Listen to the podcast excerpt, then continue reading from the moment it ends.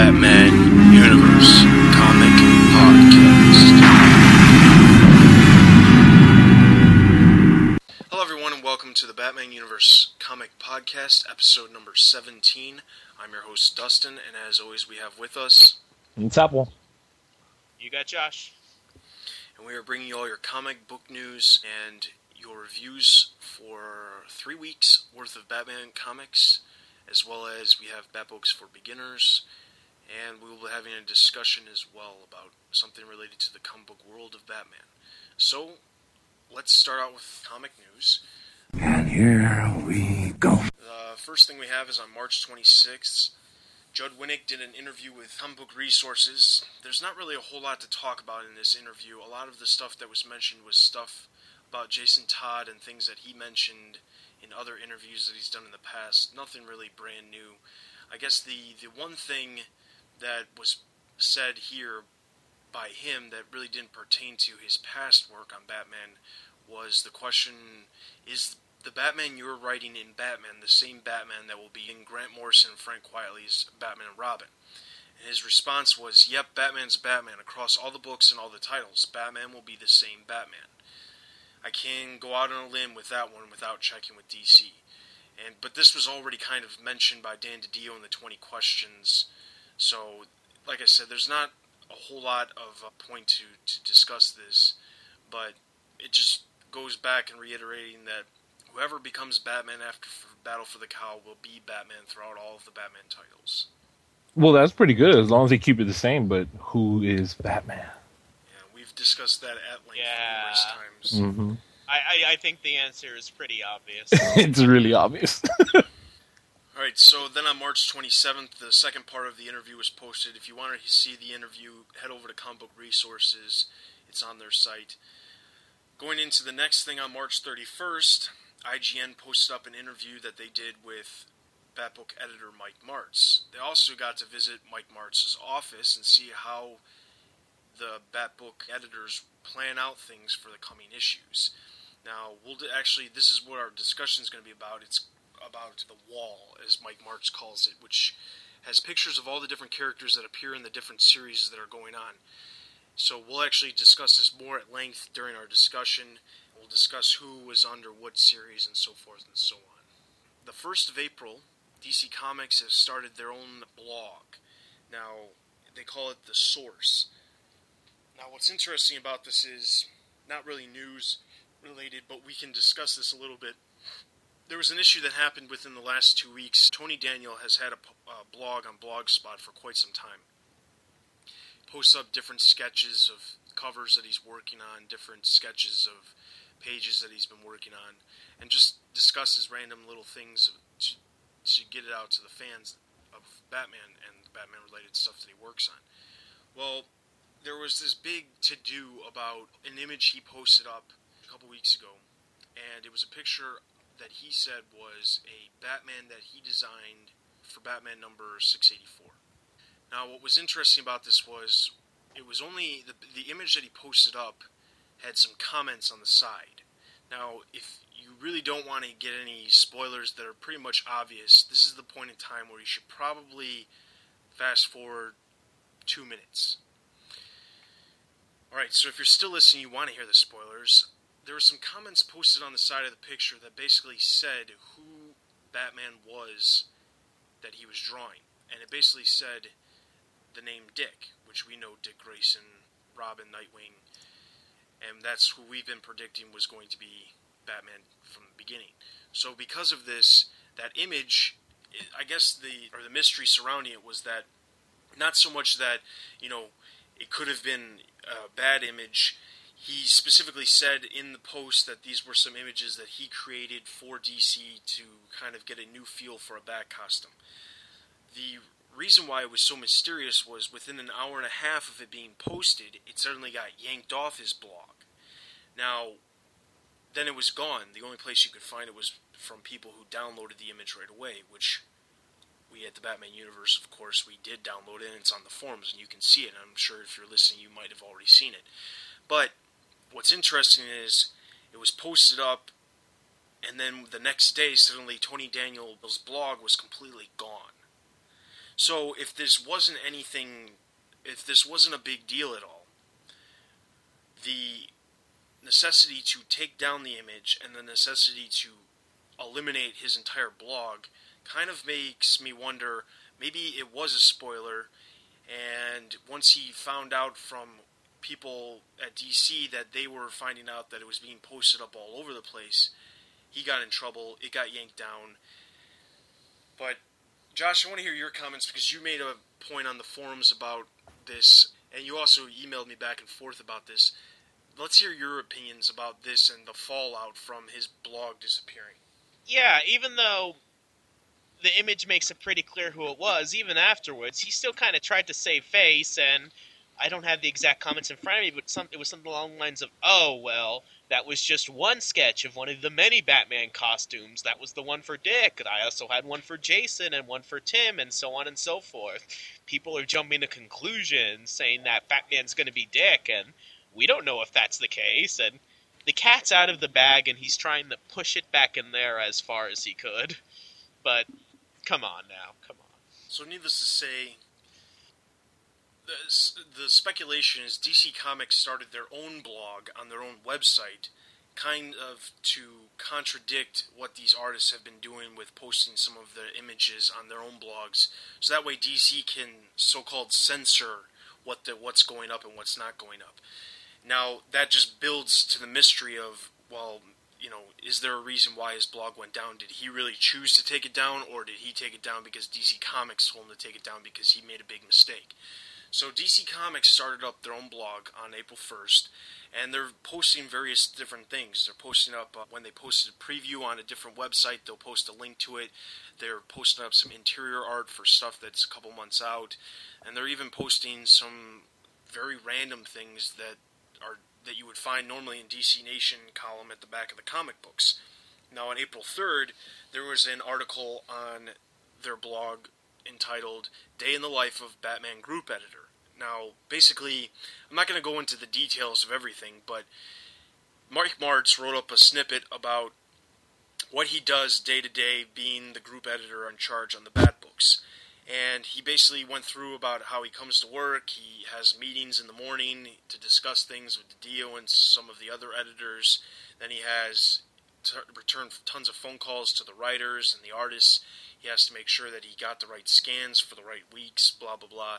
You can find this, go to dccomics.com, and there's a spot on the left hand side that says blog. Just go there, you can read the entire snippet. I'm not going to go into detail because it wasn't anything, you know, super spoilerish or newsworthy to really talk about. It was just kind of interesting to see what he goes through day to day. Alright, so that's all the comic news we have. Like I said, there hasn't been a ton of news lately. I'm sure within the next couple weeks we'll have some more news. I want information, and I'll get it any way I please. But that's going to bring us into book news. Okay, so there's really only two things to talk about in book news. The very first one is entitled Batman, Lovers, and Madmen. Now, this is a collection of Batman Confidential number 6 through 12, and this is a tale that sheds light on who the Joker was before he became the Clown Prince of Crime. And the solicitation also reads Discover how Batman first crossed paths with the punk who was destined to become his deadliest foe. It's going to be 144 pages and 14.99 US dollars. And that's pretty cheap. Now, the next book is going to be coming out on April 22nd, and this is DC Comics Classics Library Batman The Annuals. The solicitation reads Some of the greatest Batman tales ever are collected in this new hardcover, reprinting the classic Batman Annuals number 1 through 3 from 1961 and 1962. This can't miss collection reveals the secrets of the Batcave, the Bat Signal, and more. This is going to be 256 pages. It's going to run you uh, $39.99. Sounds worth it, though. Those annuals from back in the day were awesome. It's kind of interesting that the solicitation says 1 through 3, but 61 through 62 is the years. You would think annuals once every year? You would think, but you'd be surprised the way that they do some of the annuals now annual, and if DC and Marvel has taught me anything, annual sometimes means more than once a year, or it sometimes means every few years. How do you figure that? Okay, and that's going to lead us into Batman Confidential number 27, Riddle of the Sphinx. And guys, we have said this for months before. Batman Confidential is an awesome book. This is continuing the second part of a three part arc written by DeFilippis and Weir and drawn by Jose Luis Garcia Lopez. What it is, is we're continuing the adventure of Batman going through and working with the Riddler on trying to find out who is behind these murders. Of course, it's an awkward pairing, but Riddler then comes into the book, of course, trying to save one of the victims. Batman shows up, of course, beats him up, and you know, because he thinks it's the Riddler. Then sees the Sphinx, then becomes the union between the, the the relationship between Riddler and Batman working together on this. Of course, Batman is reluctant, but it makes for an interesting story. And through this story, you go ahead and see how the Riddler and Batman. It, it's kind of a funny pairing, but it works out. It's working through, and the the way it's written comes off as very few people can write the Riddler, but these two do a very good pairing of them. Through the issue, you actually get to find out who King Tut is. And so in classic fashion of the Batman of the 1960 show, it leaves you in a cliffhanger of how King Tut kills Batman and Riddler, or if he does. And that's where the issue leaves us off, guys. So it leaves you wanting more. That's a review for Batman Confidential 27. Your entrance was good, his was better. And that's going to take us into Outsiders issues 15 and 16. We're going to go into 15 first, which picks up the thread that was started in the Batman and the Outsiders special. Alfred had assembled a group of superheroes, some of them from the original Outsiders team, to form the new Outsiders. And he has them all in the Batcave. And he says that they're kind of part of Batman's last will and testament. And to be the outsiders, this tour of duty is going to be a lot different than the previous ones in that they actually have to literally go off the grid for months at a time. Their only interaction is going to be with each other and with him, that they're not to talk to their loved ones or their family. And he understands if some of them don't want to make this decision because it's going to be a hard one and that they've proved themselves over the years. But that's the cards that's on the table this group of outsiders don't get along too well. Some of them are fighting, and some of them are a bit mistrusting of the new Owlman, who they've never met before, and they demand him to unmask. He does, and he's Roy Raymond Jr., who's a TV detective and TV show host. And they're like, What? You know, is this some kind of joke? We're going to have him with us? But he shoots back at him, says, because he's a good detective. So everyone kind of disperses to make their decision. Is this they're going to be their last time with the outside world for a while? Black Lightning says goodbye to his daughter, who was Thunder in the previous Outsider series in the hospital. Halo doesn't really have much to say goodbye to, so she sticks around in the Batcave with Alfred and kind of befriends him a little bit and asks if she could stay around, you know, and help him out for the few days. And Alfred says that it's going to be refreshing to have her around. We have Geoforce and Katana. They don't really have anyone to say goodbye to aside from each other, so they just kind of reminisce, and they wind up sharing a little bit of a kiss as well. Metamorpho just says goodbye to the other constructs of himself, then reabsorbs him. Well, Raymond decides to throw a public tantrum in the taping of his TV show, throws a coffee cup at the wall, and says, You know what? Forget it. My contract's up in a month anyway. I quit. The Creeper, well, just goes on being creepy, talking to himself and his Jack Ryder form in his apartment before they all meet back up at the Batcave, where Alfred shows them a rocket, which is where they're going to be launched in for their next mission. As they board, we cut to Germany, where there's some sort of an earthquake that's buried a family and their beloved dog and it's to be continued, and we're going to find out the cause of that earthquake in the next issue. Before then, we have another Origins and Omens story. This one is pretty simple. It just spotlights different outsider characters like Geoforce, Katana, Creeper, Metamorpho, Black Lightning, Halo, and Owlman. And then it gives you the little preview of what's to come in the future. And we have Deathstroke, Alfred fistfighting somebody who I want to say is Raymond, a weird, trippy shot of Metamorpho climbing all over a woman's face, something going on with Halo, a bloody creeper, Owlman getting shot, and Geoforce and Black Lightning fighting. So that's what's to come in the future.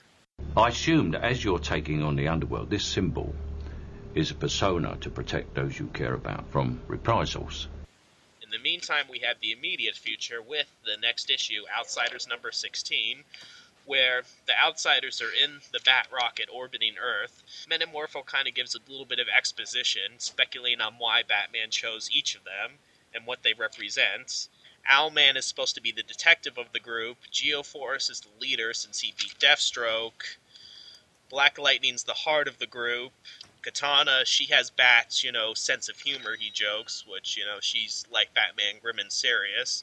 Owlman's the detective, Creeper's the fear factor, and Halo's the Robin, the one that's supposed to lighten them up, and Metamorpho says that he is Batman's utility belt because he has all the stuff. Now, while all this is going on, Geoforce detects on the controls the tremors going on in Germany that we saw last issue, so he decides that he doesn't want them all to come down and investigate together because they're better divided. So he goes down with Katana, Black Lightning, Owlman, and Geoforce, and Halo. Now, we cut to Philadelphia, and there's a guy getting a mysterious phone call that it's time that it's also time for him to drop off the grid and that his death is going to be faked. And we see around the world similar people in high power we got, you know, what looks like a high ranking religious official in the Vatican City, executives, Congress people. They're all getting these calls. Now, Geoforce goes ahead and scares some of the cave workers in Germany away, and so that way they can investigate the underground tremors. And then there's a little debate there saying, well, you know, we want to gain their trust. And he says, well, no, that's for the JLA. We're the outsiders. This is not what we do they decide to send Halo up to talk to some of the people who witnessed the attack to see what's going on. Since Halo, you know, kind of the light of the group, she's she'll gain their trust more so. So Halo visits a little girl in the hospital, and she drew a picture of some sort of a robot creature who set who killed her family. And Halo promises that she will find the monster. We then cut back to the people who were getting those phone calls from around the world apparently they're somewhat of immortals. They're talking about how each of them are 115, 110 or older, and they don't look a day over 65 or 30, some of them. And whatever cabal or group that they're working with has given them some sort of secret, but they said that now they're going to spend the rest of their lives in these machines. And then they climb into some robotic machines, similar to what the little girl drew, and they start going underground and the people controlling them from behind the scenes are talking, debating on whether they're using the, their immortality for the right thing or not. While the outsiders are in the tunnel trying to plan their next move, when the robotic creatures takes in, the outsiders attack, but one of them drives Katana and burrows through the ground, with Geoforce and Black Lightning right behind in pursuit, screaming Katana's name. And that's to be continued, guys. You look very fashionable apart from the mud. Okay, so that's going to bring us into Superman Batman number 56. This is the last part of the story arc that has been going on where Superman has no powers and Batman has Superman's powers. So the story first starts off with Batman's pretty much sitting right next to the sun trying to absorb as much energy as possible. He starts to feel a little. He, he starts to realize that there's something wrong because he shouldn't have needed Dick to tell him that he needed the sunlight. He should have figured it out himself. So he starts flying back towards the Earth, and he gets punched in the face and starts flying towards the moon and ends up making a giant crater in the moon and realizes, well, Clark is uh, right now a normal man, so that only leaves one possibility. So it turns out Wonder Woman punched Batman in the face, and the entire, well, most of the Justice League has showed up. We've got Wonder Woman, Green Lantern, Hal Jordan, Green Lantern, John Stewart, Hawkgirl, Red Tornado, Firestorm, Supergirl.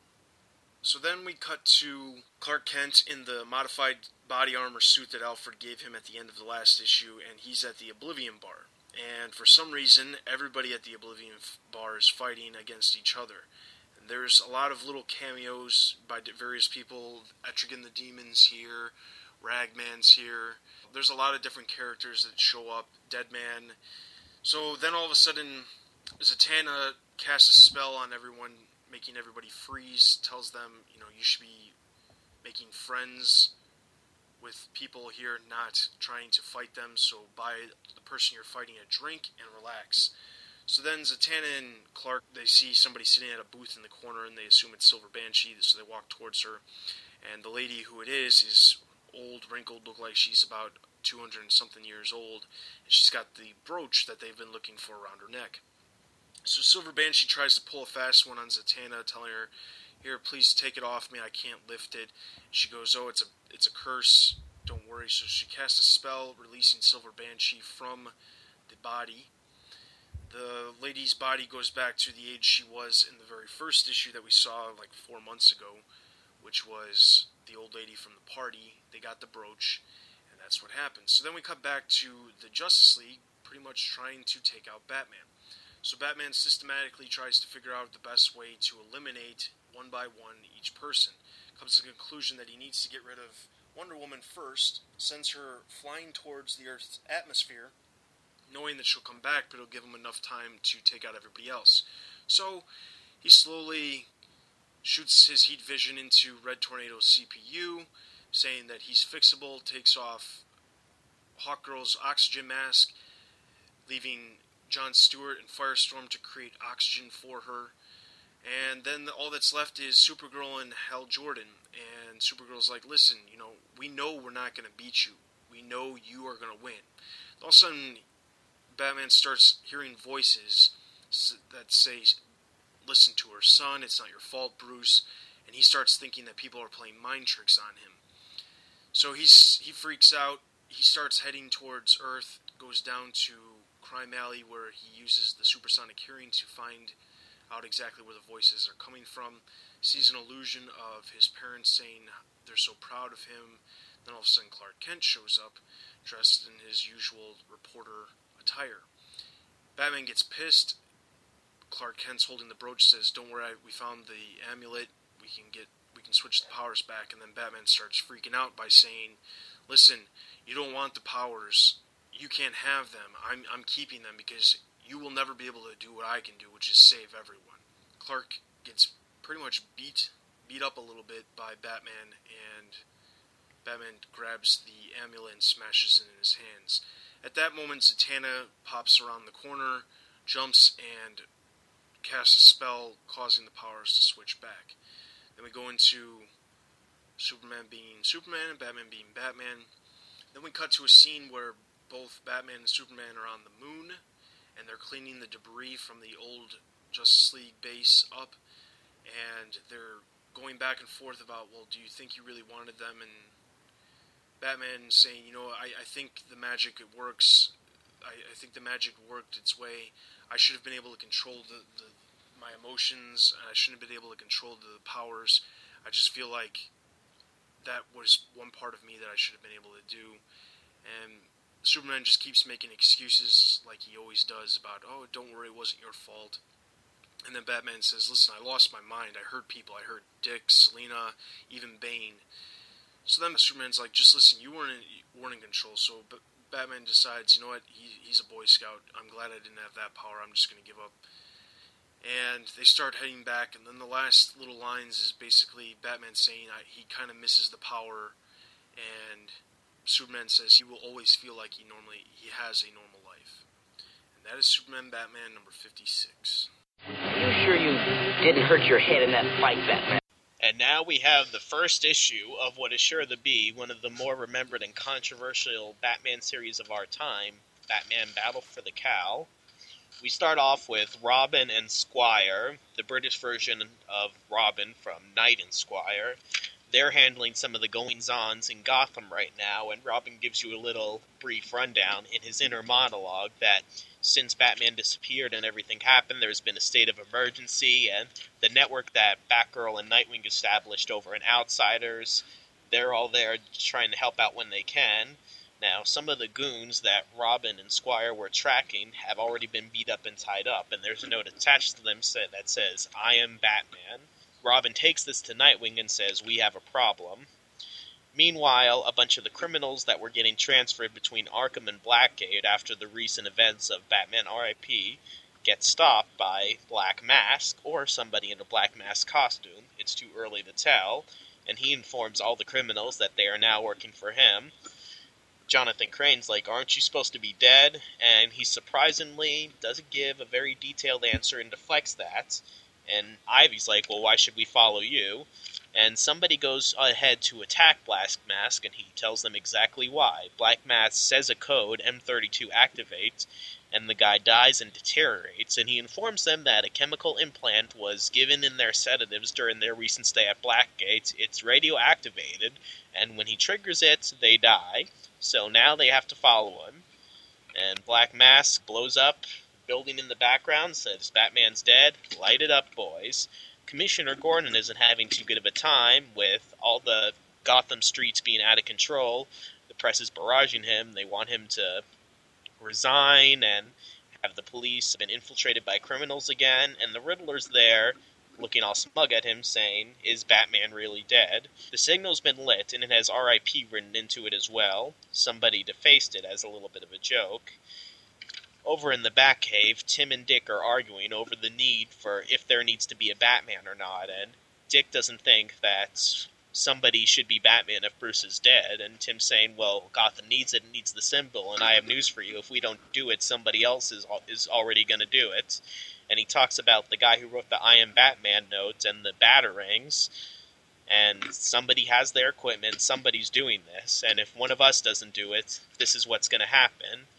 The conversation really goes nowhere, though and we actually see the mysterious new Batman looking over the city, attacking some people in the shadows.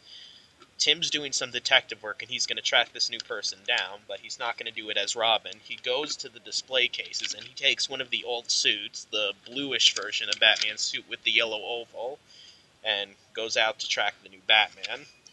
Meanwhile, Alfred has a different version of the talk with Dick that Tim had. Basically, you know, and Dick's like, come on, we've been over this before.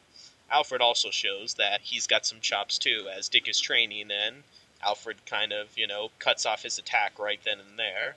But they're interrupted by Oracle, who's telling them about the Arkham Blackgate breakouts. Nightwing goes to see Commissioner Gordon, and they look at the defaced bat signal. Now, meanwhile, Tim is out in the, like I said, the blue Batman suit with the yellow oval. Catwoman sees him, and obviously she's a little confused and it looks like Tim has tracked down the new Batman's headquarters. But before we can see how that goes, we cut to Damian Wayne, who's joyriding in the Batmobile with some girl that he picked up to impress her. Oracle's like, Yeah, you need to stop clowning around over the radio, you're needed. And she ejects the girl from the Batmobile. And not a moment too soon, because then Killer Croc slams into the Batmobile. It crashes out of control. Oracle is a little uncomfortable with this as she hears it over the radio, so she sends Huntress and Lady Blackhawk, the birds of prey, and Nightwing to go see what's going on. Damian's crashed in the swamp, and Poison Ivy and Killer Croc are about to finish him off when Nightwing swings by on the glider and saves him. But no sooner that are they out of trouble when somebody shoots them down with the glider, and a bunch of criminals have them at gunpoint, but then somebody comes in, dressed up as Batman, two guns, says Black Mask didn't get the memo. I am Batman, and shoots them all up. And that's to be continued. I'm Batman. And that's going to go ahead and take us into Azrael, Death's Dark Knight, issue one. And now everybody just said, every Batman fan right there and they're saying, Apple, stop. Is this Azrael, Jean Paul? And no, it's not. So you can rest assured and go ahead and pick up the book and read it. and this first issue, it starts off very violent, and it shows uh, Azrael chopping off a guy's head, and him saying, "I serve God's justice." That gets you right into the book right away. And what it does is it actually brings back, of course, the order of Saint Dumas, and of course, they got back the the of Sorrow, who we knew that Ra's al Ghul's clan, of course, already had had it. The League of Assassins had the suit. What it is is that they're starting to new, uh, do a new recruit now. What they do in the story is they make you invest inside the character, and the new Azrael, who is known as Michael Lane, you, you tend to feel through the story of what this man's been through. And so it, it gives you in depth feel to the character.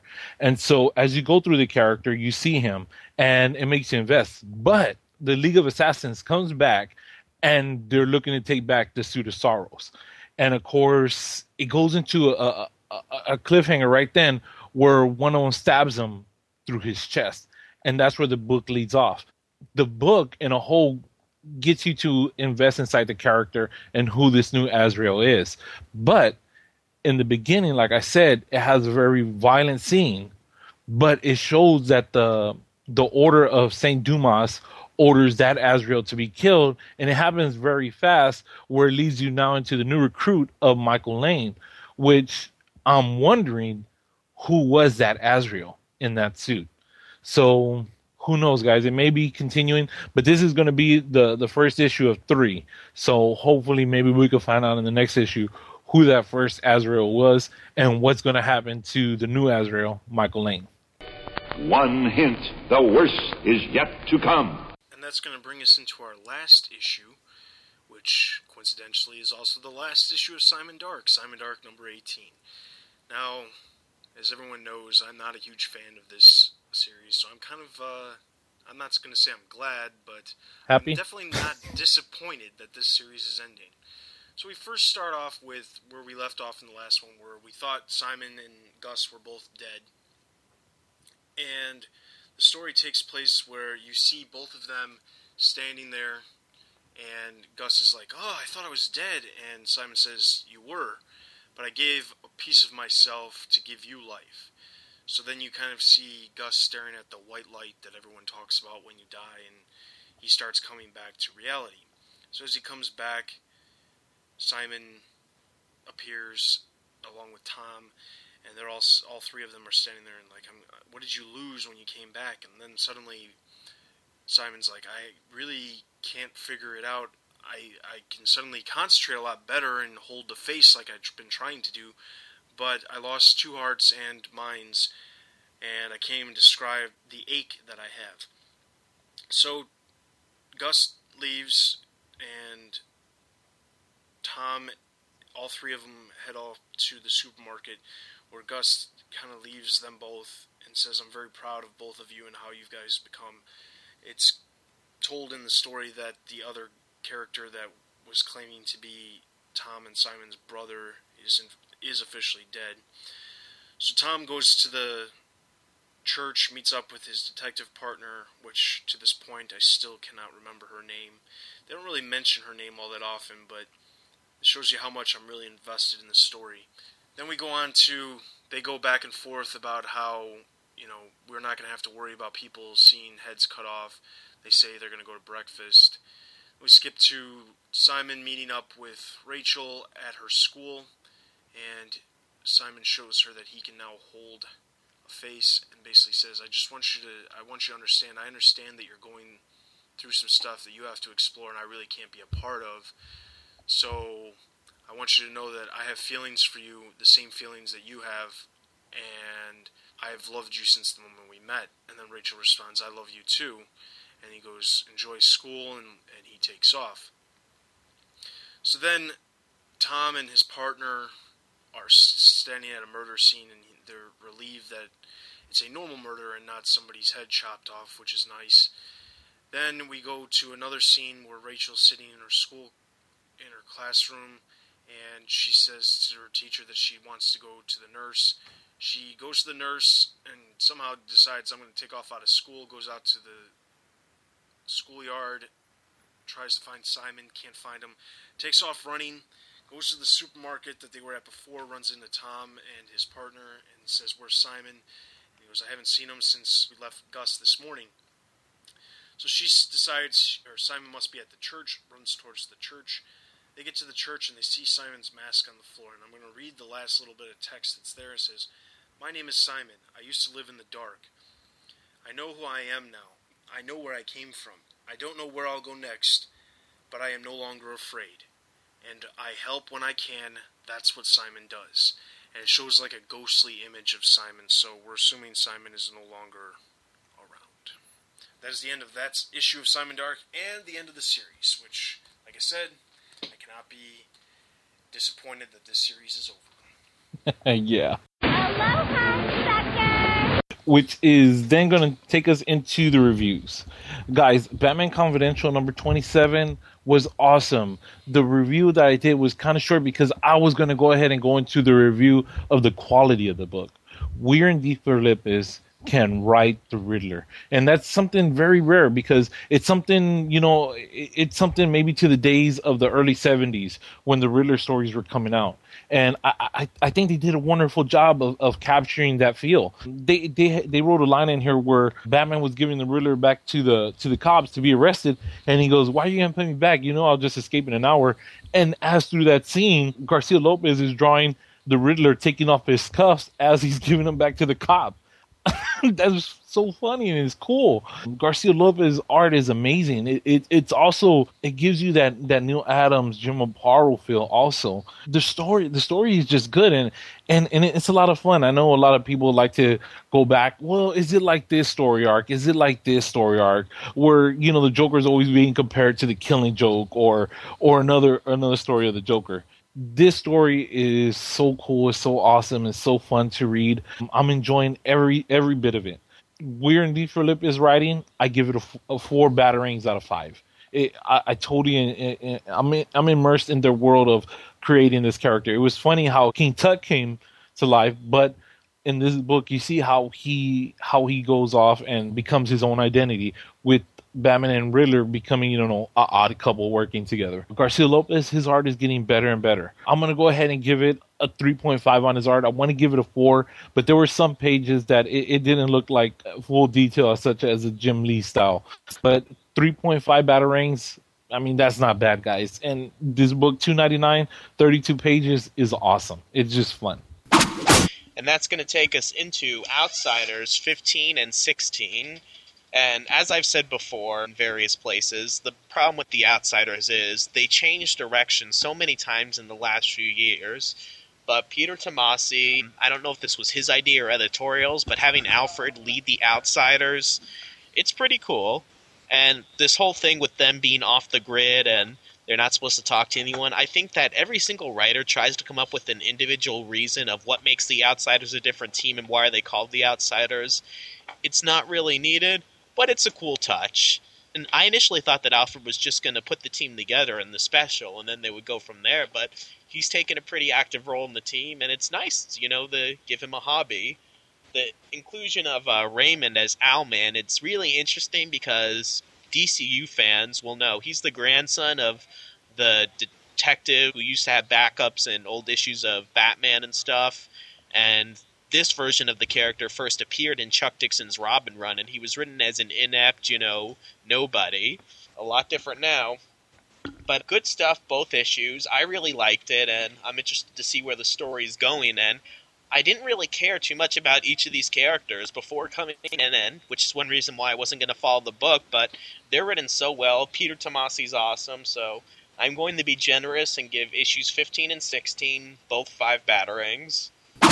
Alright, so Superman Batman number 56. This is the last issue of that story arc that's been taking place.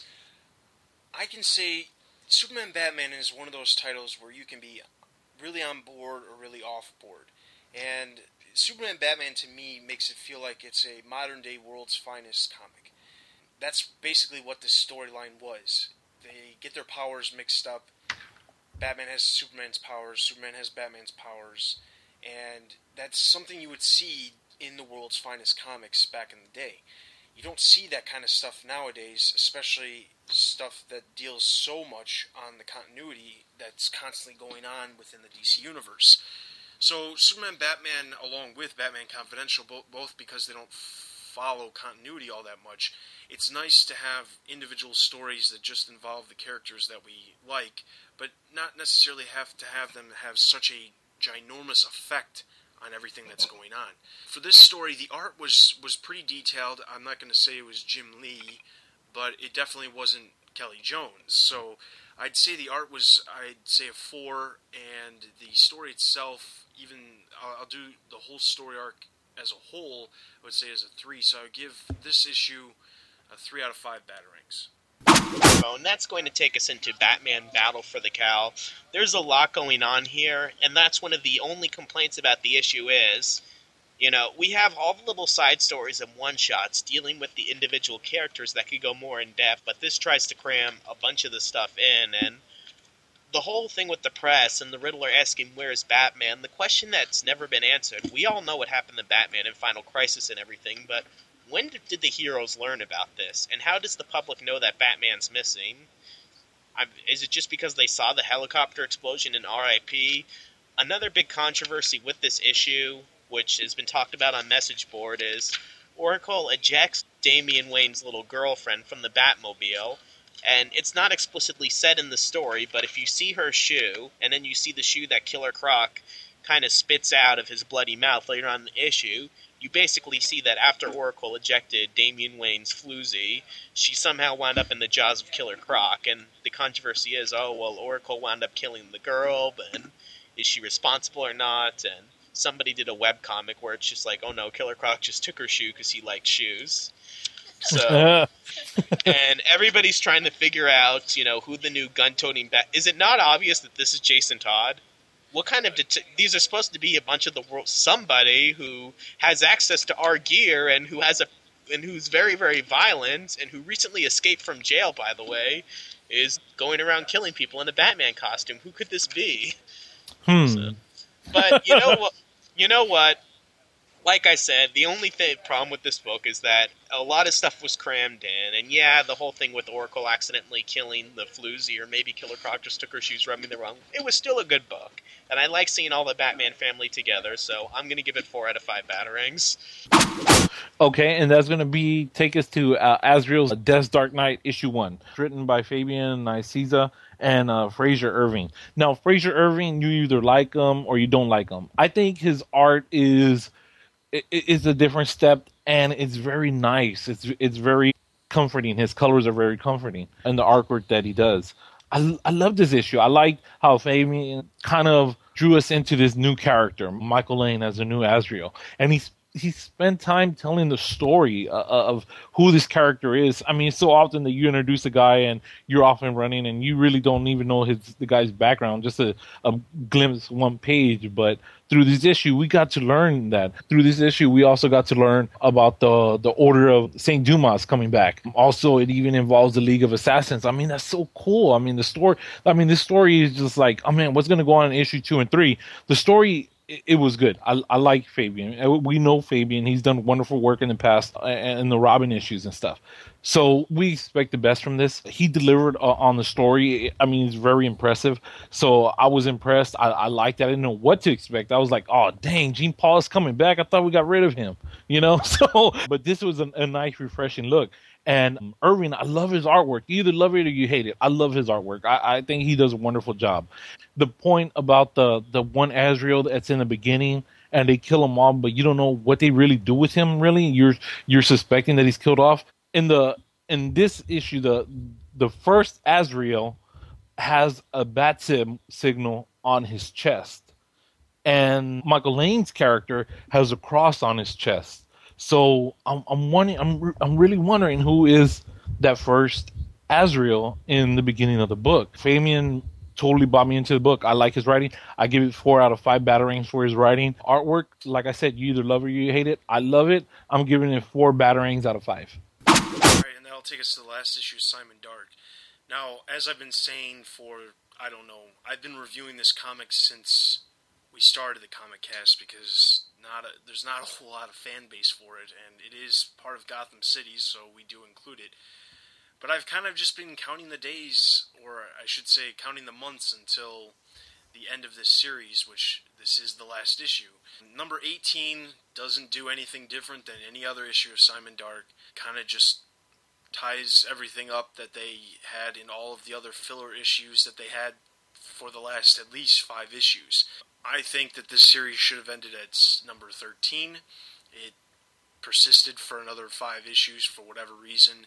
You've got some great characters like The Question and Manhunter because they get their own series canceled, but then you have stuff like this, Simon Dark, that really is not that great to begin with.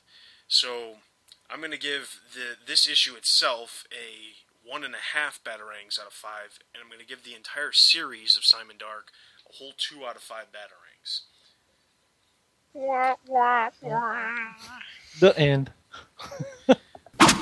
So, that's going to bring us into our discussion. Now, like we said, we're going to talk about Mike Marts' The Wall, as he puts it, which is basically he has a list of the different books that are out right now, and then he has a list of the different characters that appear in the different books. So, I'm going to run through some of these real quick. We'll talk about each series individually. Battle for the Cowl, he has Nightwing, Robin, Tim Drake, Jason Todd, which is amusing because the picture of Jason Todd is the gun toting Batman.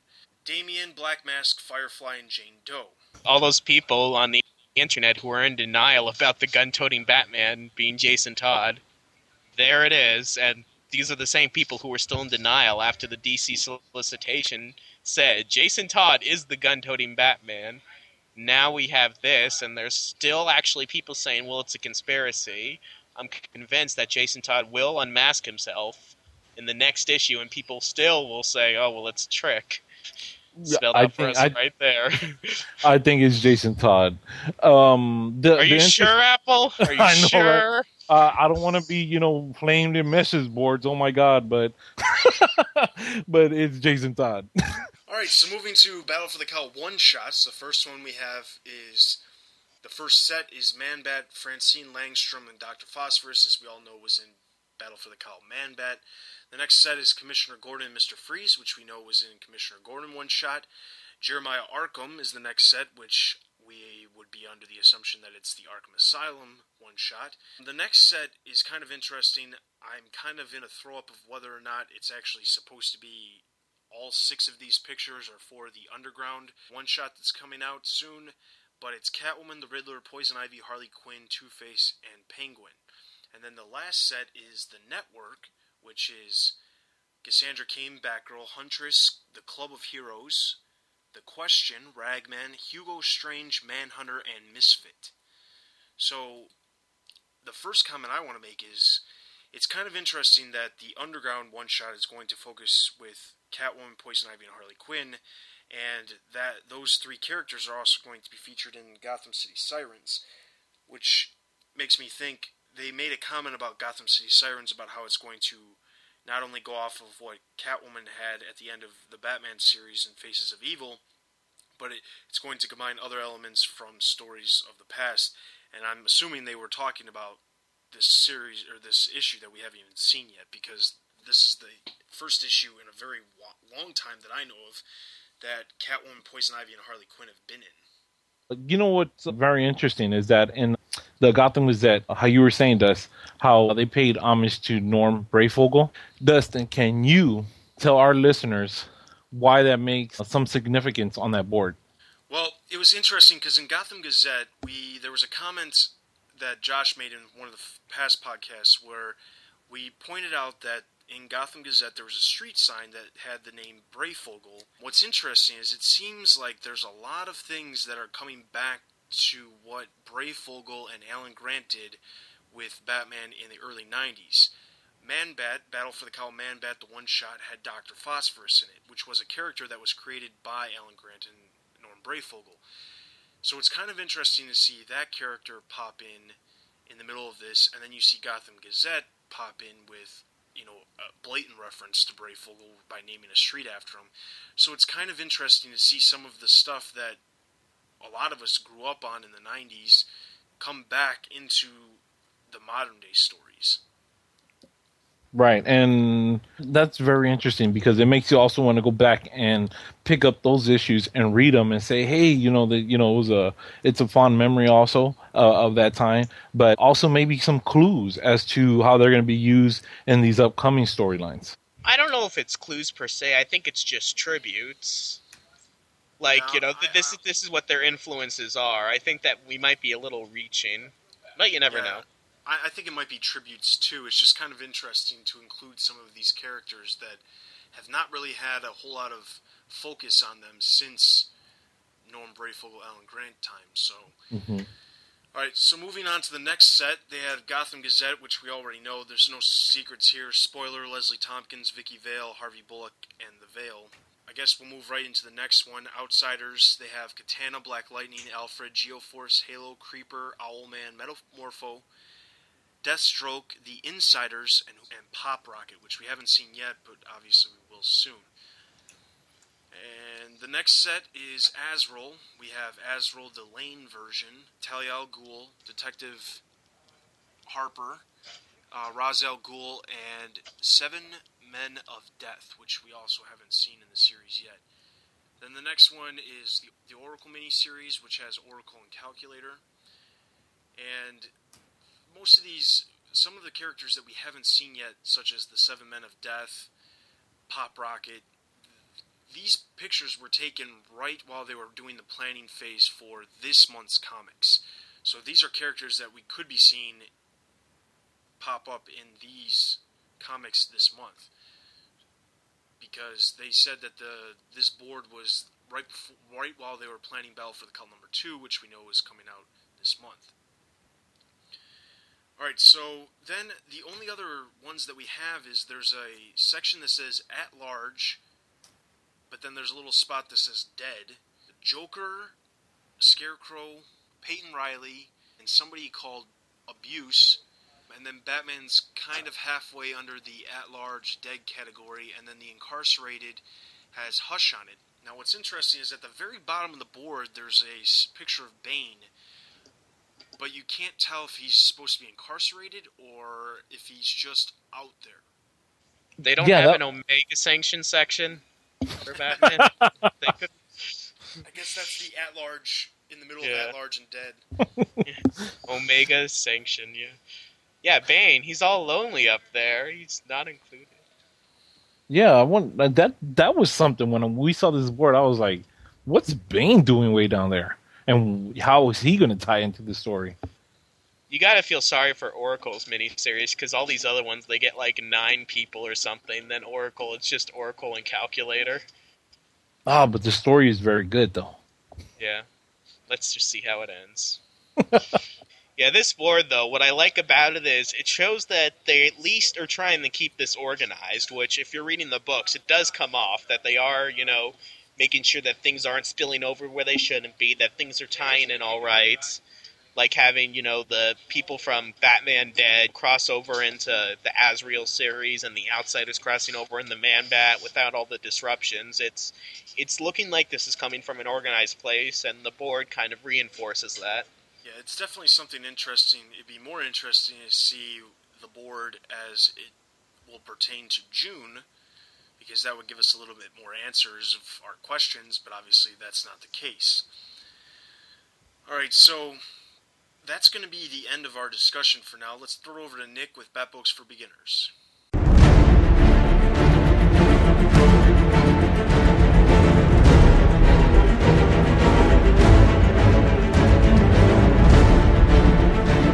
Hello and welcome back to BBFB. I'm Nick and today we're looking at Batman and the Mad Monk, the second book in a two book series called Dark Moon Rising.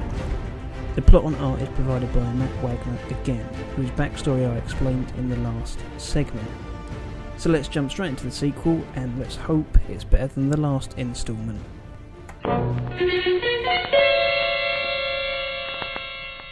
The book takes us back to the Julie Madison and Bruce relationship, with Bruce unable to attend another date, as he is busy visiting Gordon. Gordon, however, is under pressure from the current commissioner to stop contacting and working with Batman. Gordon ends up in a fight with some of the commissioner's loyal men, in a fight that brought back memories to me of year one. Batman saves Gordon from these corrupt policemen, and warns them to leave him alone. Gordon then takes Batman down to the morgue where he shows him two victims who have had all of their blood in their body drained from their neck. Mischief is afoot. We also return to Norman Madison, who is paranoid about Batman knowing his name and is locking himself into his study and not speaking to his daughter. Another victim is found by the police, and Batman conducts some detective activity, taking a tyre track from the scene and deducing that the vehicle must have been a hearse. Batman tracks down the hearse to a warehouse where it is surrounded by a couple of thugs. Batman interrogates these thugs aggressively and learns of the villain, the Monk, who strikes more fear into these criminals than the Batman himself. Julie meets Darla in a bar in Gotham, and she convinces Julie to visit her boyfriend at their castle to help her father. Darla's boyfriend is the monk and drugs Julie. He bites her neck but decides to spare her, attempting to use her to gain her father's bank details, to steal all his money, and fund his evil brotherhood. Bruce later notices the bite marks on Julie's neck and understands what he's up against, creating silver batarangs to confront the monk. Batman follows Julie as she heads off in the middle of the night under a hypnotic spell. Bruce follows her to the castle and enters, investigating the premises. While prowling the grounds, Batman triggers a booby trap and falls down a staircase into an Indiana Jones style room with spikes coming out of the wall as the walls close in. Batman escapes thanks to a carefully placed explosive and leaves the castle knowing Julie is safe. Julie's father talks to her, giving her his will and telling her he has to do something dangerous. Julie, still in a trance from the monk, barely takes any notice and lets her father continue.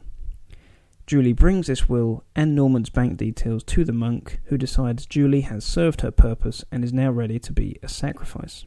Batman heads off to her rescue and saves her from the Brotherhood's evil scheme. At the same time, within Gotham, Norman confronts Sal Maroni and tries to shoot him, trying to sever any bond he has with organised crime in a crazy rampage. However, Norman is killed by Maroni's thugs as they return fire in self defense. Back at the castle, Batman fights the monk throughout the building, even up to the rooftop. The monk is then struck by lightning and is fried. Batman heads down to save Julie from the castle burning down, bursting through a window with Julie in his arms. Bruce reveals his identity to Julie, who understands why Bruce was always so busy. Julie learns of her father's death and then leaves Gotham to join the Peace Corps in Africa, claiming she couldn't live with Bruce knowing that Batman is the reason her father died.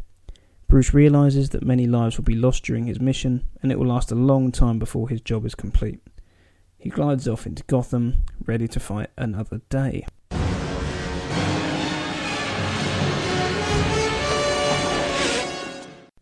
In review, I feel that this book really showed me that Monster Men was just a warm up for Wagner for this book because it really started to get interesting with the monk.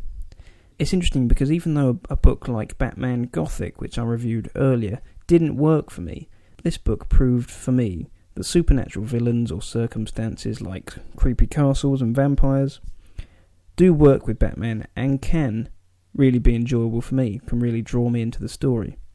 As long as you have a convincing, menacing villain like the monk, then you're in for a great ride. A couple of great lines in this book were that Gordon said that standing over a, a dead body with Batman is becoming a habit, and we know that this will definitely continue between the two. And another good line was Bruce saying that he was foolish to think that his mission wouldn't last very long. I really enjoyed seeing some detective work from Bruce, which seems to be rare in Batman books I've read so far. It's nice to see those detective touches coming through.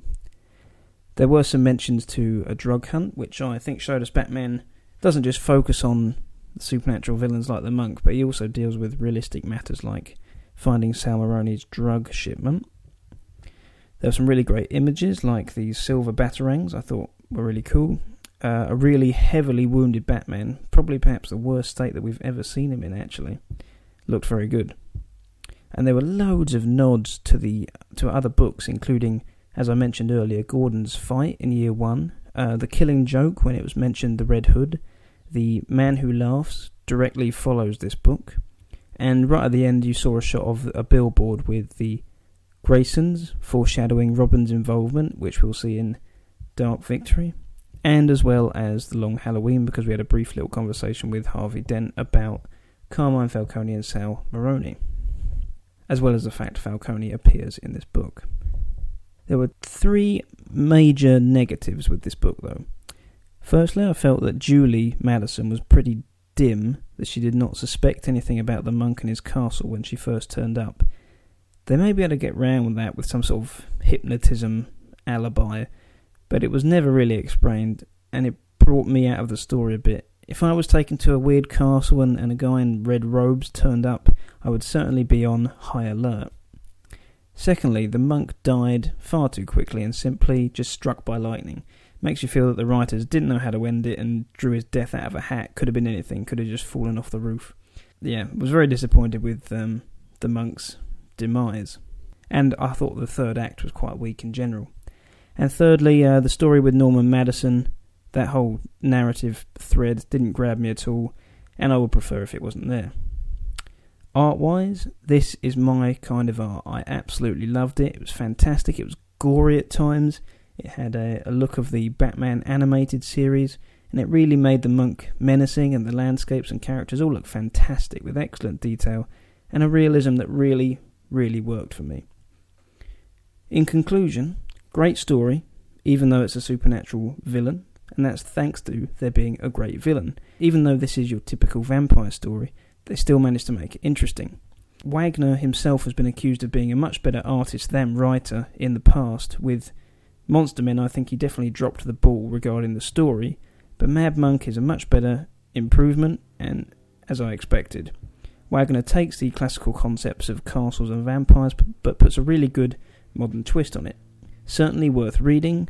Sadly, you might have to put yourself through Monster Men to appreciate all the plot threads in this book but it is worth putting yourself through that torture because it pays off with the conclusion with the Mad Monk. I'll give this book 4 out of 5 batarangs. Well done, Mr. Wagner. Good work. Great improvement. I'm looking forward to your next book. Yeah, I know. Well, that's me done for now. Uh, we've had a slight change to our reading list, and we will be jumping straight from this book into Catwoman Year 1. I'm afraid that Batman Snow has been cut out and then we head through our list as usual that I've placed recently on the forums as the next bunch of books, with loads of interesting ones coming up. So that's me done for now, and now back to Dustin and the guys. So that was Batman and the Mad Monk. In the next episode, as Nick mentioned, we're going to be doing Catwoman Year 1. So make sure you pick up that book and get on the reading of that one. I am Catwoman. Meow. So that's going to bring us to our upcoming releases for the next two weeks. First one we have is April 15th. We have Detective Comics number 853, finally. Batman Lovers and Madmen, as we talked about earlier. Oracle The Cure number 2 of 3. Superman Batman number 58. And then we move to April 22nd, which has Azrael Death's Dark Knight number 2 of 3. Batman Battle for the Cowl Arkham Asylum. Batman the Brave and the Bold number 4 and also, as we mentioned earlier, DC Comics Classics Library Batman The Annuals, as well as Outsiders number 17. So then we go into what we will be covering next time for comics. In the next episode, we will be covering Oracle the Cure number 1, Batman Battle for the Cowl Commissioner Gordon, Batman Gotham After Midnight number 11, Batman the Brave and the Bold number 3, Superman Batman number 57, Batman Battle for the Cowl, Man Bat, Batman Confidential number 28, and Batman Battle for the Cowl number 2. So there's a lot of comics, but that will catch us up so that we will be giving you the most updated comics that we possibly can. Tune in tomorrow. Same bat time, same bat channel. So that is about everything that we have for this podcast. As always, you can leave a review on iTunes Go to iTunes. You can subscribe to the podcast if you're not already. You can leave a review on iTunes. You can join our forums at thebatmanuniverse.net. Become a member. Leave comments on the episodes there. You can also send us an email at comicpodcast at thebatmanuniverse.net.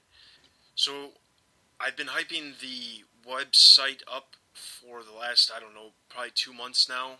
And I can tell you that it will be coming up very, very shortly. So the new version of the website will be coming up very shortly, and you can look forward to that and all the new things that we have on the website. So that's going to be about it for this episode. This is Dustin. This is Apple. You got Josh. And you've been listening to the Batman Universe Comic Podcast. We'll see you guys next time. Take care, guys.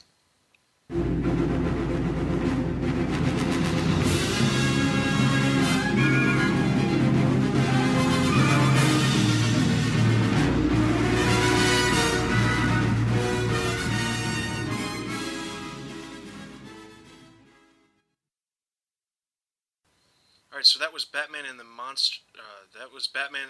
So that was Batman and the monster. Uh, why do I keep saying Monster Man? Would you like for our lis- can you for our listeners? Blah, blah, wait, Say, okay, I, I'm not sure where you're going with this.